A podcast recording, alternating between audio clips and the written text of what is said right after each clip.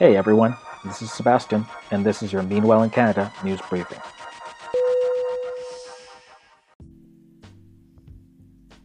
Via Global News Pet pig adopted from BCSPCA killed and eaten by new owners. Outrage is spreading across Vancouver Island and online after a pig that was adopted from the BCSPCA was killed and eaten by the people who adopted her. Molly, a three year old Vietnamese potbelly pig, came to the SPCA's Cowichan and District Branch as part of a cruelty investigation. She was taken care of and nursed back to health by the staff and was finally adopted by a couple in Duncan on January 19th. Then it was discovered that on February 16th, Molly had been killed and eaten. Brandy McKee, who lives on Vancouver Island also owns a pet pig, discovered what happened to Molly through friends and word spreading online. She says the owners realized they did not know how to properly care for Molly, and that's when they made the decision to slaughter her for food. She says she is outraged that Molly's owners aren't facing any charges. Had this been a cat or dog, there probably would have been charges, she says. However, the BCSPCA says this is not necessarily the case. Because animals are considered property under law, once an adoption agreement is made, that person is the full legal owner of that animal, whether it's a dog or a cat or a pig or whatever. So the minute the adoption is signed, it would lose all legal rights to that animal, explains Lorie Chortyk, General Manager of Community Relations for the BCSPCA. The new person has all legal rights to that animal.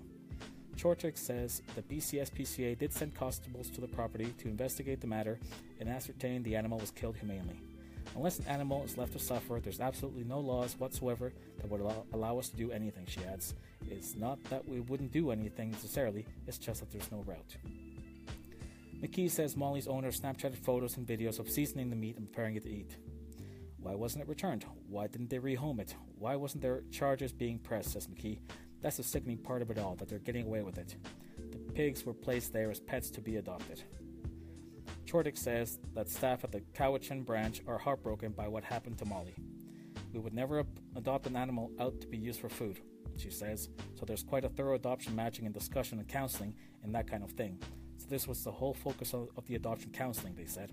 Yes, this was going to be a pet, going to live on a farm. This is what they're doing. They actually put it in writing. No, we will never use this animal for food. McKee says that maybe the laws in Canada surrounding animals need to be changed. well, this isn't a good way to start the podcast. I mean, what a what a, what a horrible story. But there you go, friends. Uh, don't don't uh, don't adopt pigs to eat them. I'll find something better.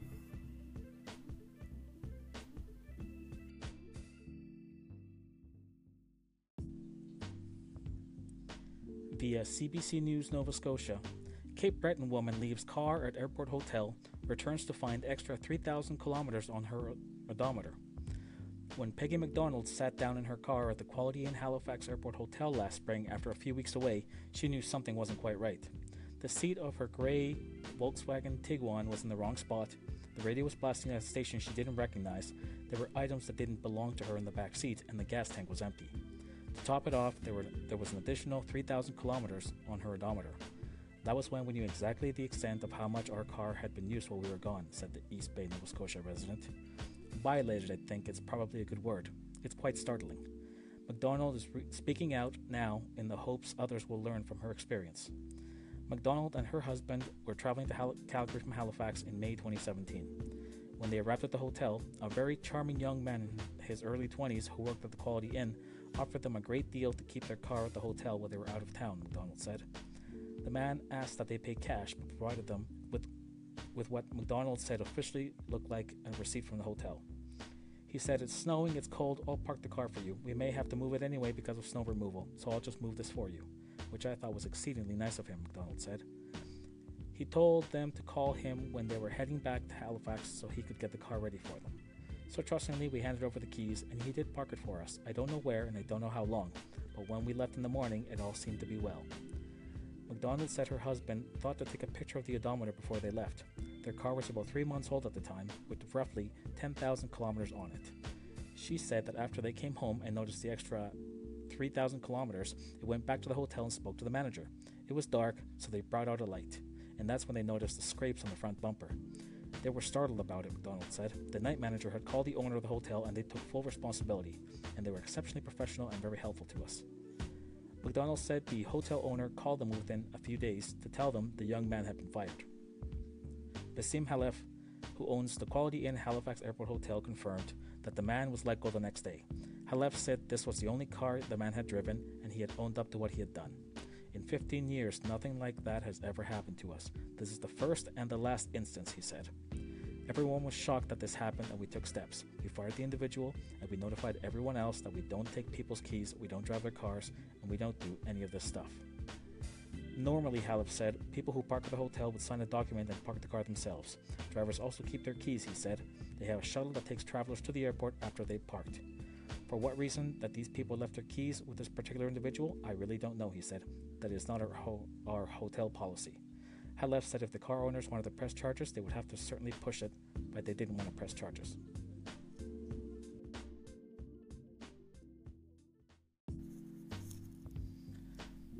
Via CBC News Edmonton, Edmonton park rangers investigate meat left out for coyotes. It might take a stakeout, a stake. It might take a stakeout to figure out who's leaving steak out for Edmonton's coyotes, but park rangers say it's a problem they want to stop.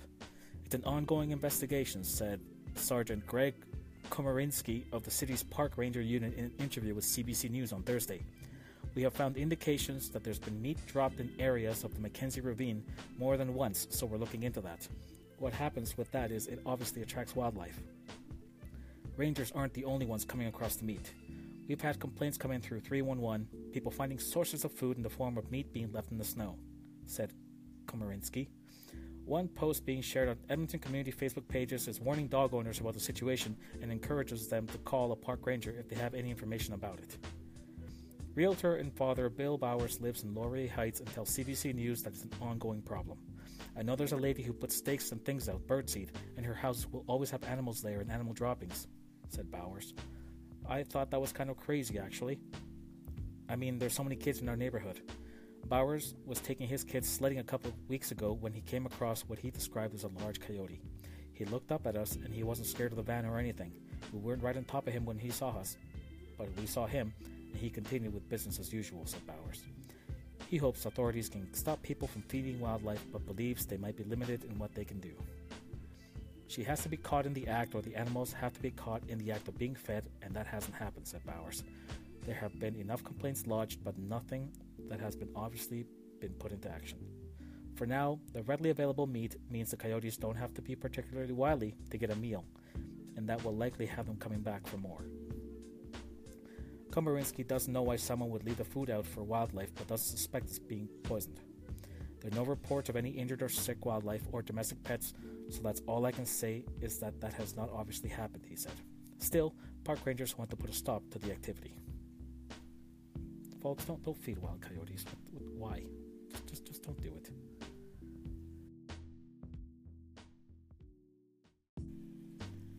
Now, this one's particularly uh, dear to my heart.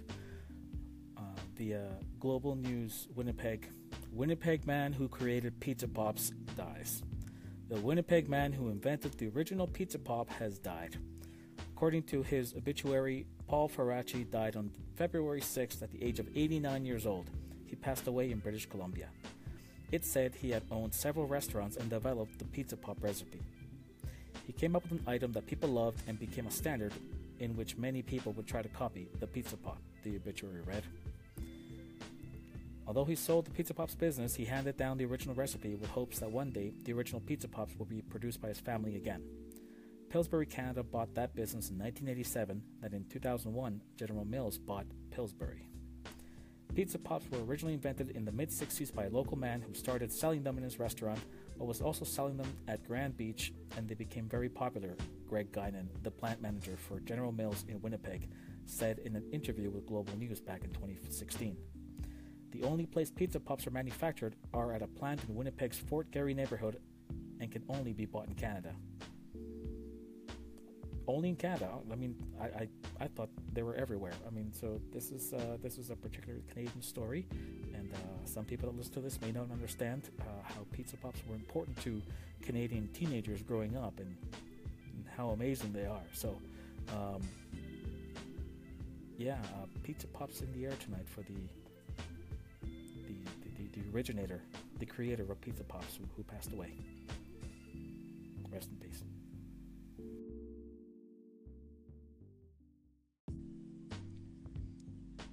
Via CTV News Edmonton.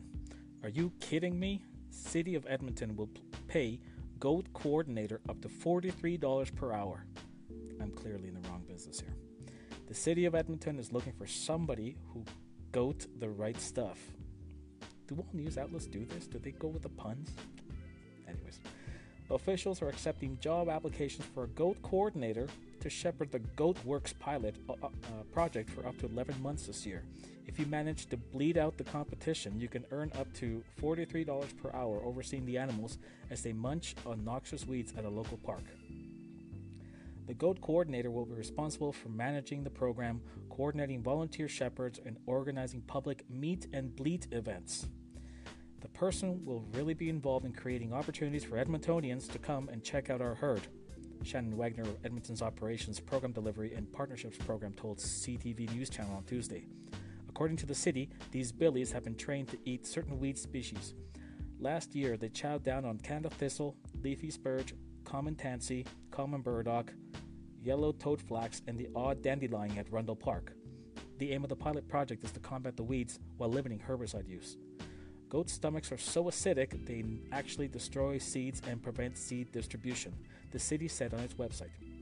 They also digest weeds that would be toxic to other livestock. As a bonus, the goat poop acts as a fertilizer. The city said on its website that applicants should have a degree in horticulture, forestry, parks, recreation, or an environmental discipline, plus experience in forestry and gardening and a valid driver's license. There is more there's one more qualification. Enjoying goats is part of the job, Wagner said. Applications will be accepted until March 1st. Uh, so I guess uh, we don't have a lot of time, folks. Apply. Apply with the City of Edmonton.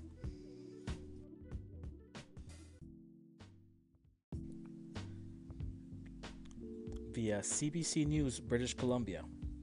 Gifting Circle Pyramid Scheme leads to four arrests in Lower Mainland.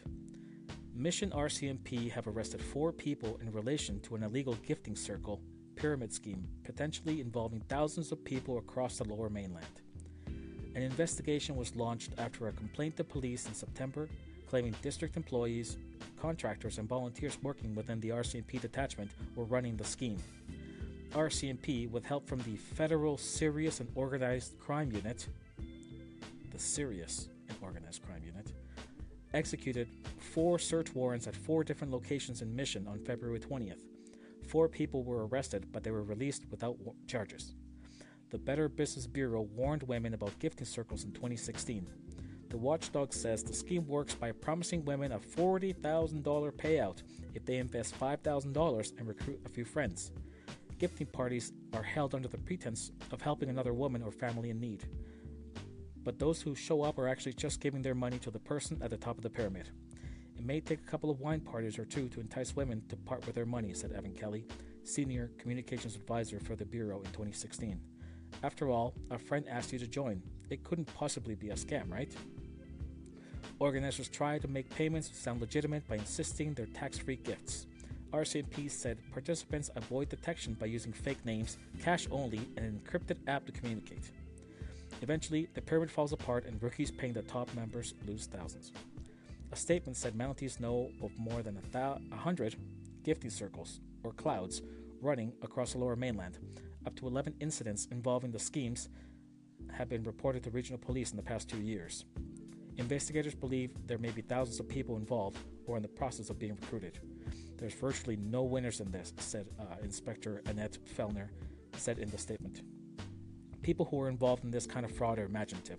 They sound convincing and say the right thing to make you believe it's perfectly legal when it isn't. So if it sounds too good to be true, it probably is.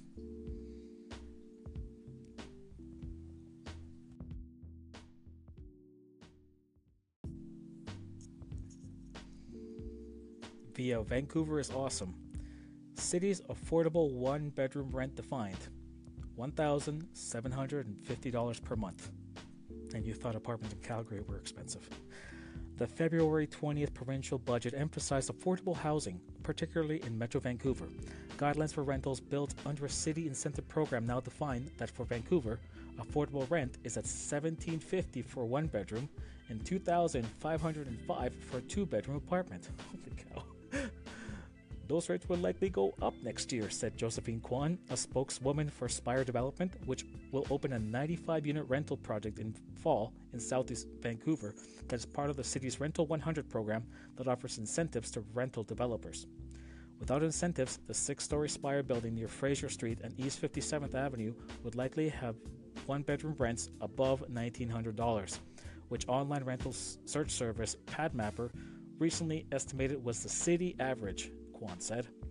The Spire provides perks that no existing rental project in the city could match. For example, the light, largest multi unit passive house development in Canada would reduce energy bills for tenants by approximately 90% compared with a similar sized building not built to passive house specifications.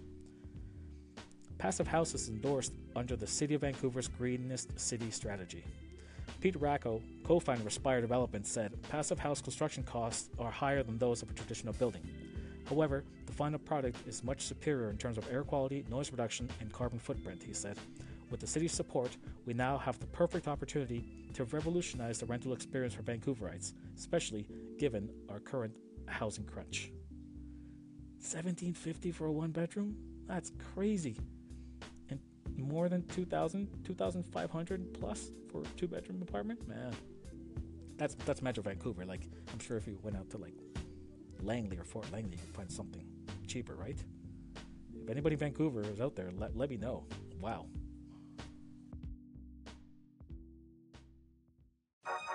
Meanwhile in Canada is your briefing for funny, strange, and odd news from the Great White North. Subscribe to get updated in what's happening in Canada. Meanwhile in Canada Briefing is a positive production of Hanger Cat Media.